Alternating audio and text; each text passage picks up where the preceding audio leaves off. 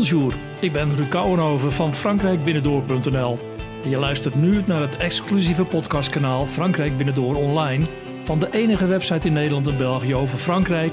Met blogs, complete reisverhalen, roadtrips, bijzondere e-books, podcasts, video's en het unieke boek Frankrijk Binnendoor ontdek het andere Frankrijk. Eind van deze week viel het prachtige en zeer lezerswaardige voorjaarsnummer op de deurmat van het Frankrijk magazine En Route. In zijn voorwoord begint hoofdredacteur Andy Arns over een vriend die altijd op de Bonnefoy naar Frankrijk gaat. Maar dat is helemaal niets voor Andy. En dat op de Bonnefoy naar Frankrijk gaan helemaal niets is voor de hoofdredacteur van En Route, dat kan ik beamen. Want toen ik Andy Arns een jaar geleden interviewde voor mijn boek, zei hij letterlijk: Ik ga nooit op de Bonnefoy en bereid me altijd heel goed en zeer gedetailleerd voor. Ik laat echt helemaal niets aan het toeval over. En die vertelde mij in het interview ook over zijn liefdes in Frankrijk. En dat hij in 1977 voor het eerst met de auto van Ede naar de Camargue ging met zijn ouders. En op de achterbank zag hij bij Parijs in de vette de Eiffeltoren. En daar wilde hij later per se nog eens naartoe. En dat kwam uit, want hij is er vele malen geweest. Daarna raakte hij verliefd op de Camargue. In de bijzondere delta van de Rhône met zijn karakteristieke witte paarden en natuurlijk de prachtige flamingo's. Maar ook de vlakbijgelegen futuristische badplaats La Grande Motte kan regelmatig op een bezoek van Andy Arns rekenen. Het dorpje Sainte-Marie de la Mer heeft volgens Andy een gypsy-achtige cultuur en doet volgens hem zelfs een beetje Spaans aan. Je zit er ook niet ver van de Provence en een uitstapje naar Arles met zijn fraaie Romeinse arena of het gezellige Saint-Remy de Provence is nog geen uur rijden.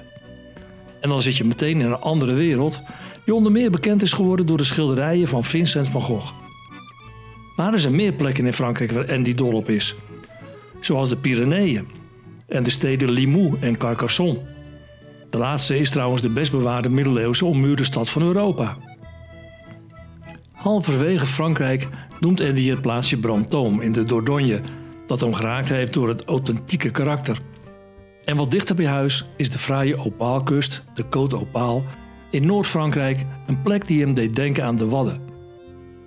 En het departement Mayenne heeft volgens Andy ook haar eigen charme, hoewel het met de hoofdstad Laval nauwelijks bekend is. Het hele interview met Andy kun je lezen in het boek Frankrijk Binnendoor Ontdek het andere Frankrijk. En op pagina 60 vind je dan een exclusieve link naar een podcast met het complete interview dat ik met Andy heb gehad. Heerlijk om naar te luisteren, want hij vertelt daarin nog veel meer dan wat uiteindelijk in het boek terecht is gekomen. Bij deze podcast wordt ook een speciaal blog en dat kun je vinden op frankrijkbinnendoor.nl slash enroute. In dit blog vind je ook veel handige links. En natuurlijk, als je het boek leest, dan krijg je ook een gouden tip van Andy. Trouwens, die krijg je ook als je luistert naar de podcast via de speciale link. Ben je nieuwsgierig geworden? Ga dan naar frankrijkbinnendoor.nl slash enroute. Oh ja, vond je deze podcast leuk? Abonneer je dan bij Apple Podcasts, Spotify, Stitcher of Google Podcasts op Frankrijk Binnendoor. En je bent altijd op de hoogte van nieuwe podcasts met mijn tips.